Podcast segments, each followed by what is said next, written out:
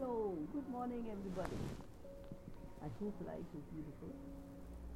It does not just happen, it's built daily by prayers, sacrifice, humility, and love.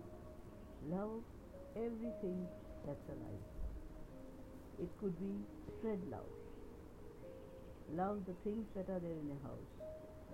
Thank God for you being alive and the food that we eat. Thanks for the beautiful sunlight. Thanks for the lovely birds, animals, people who are all around. Thank you for making it a day.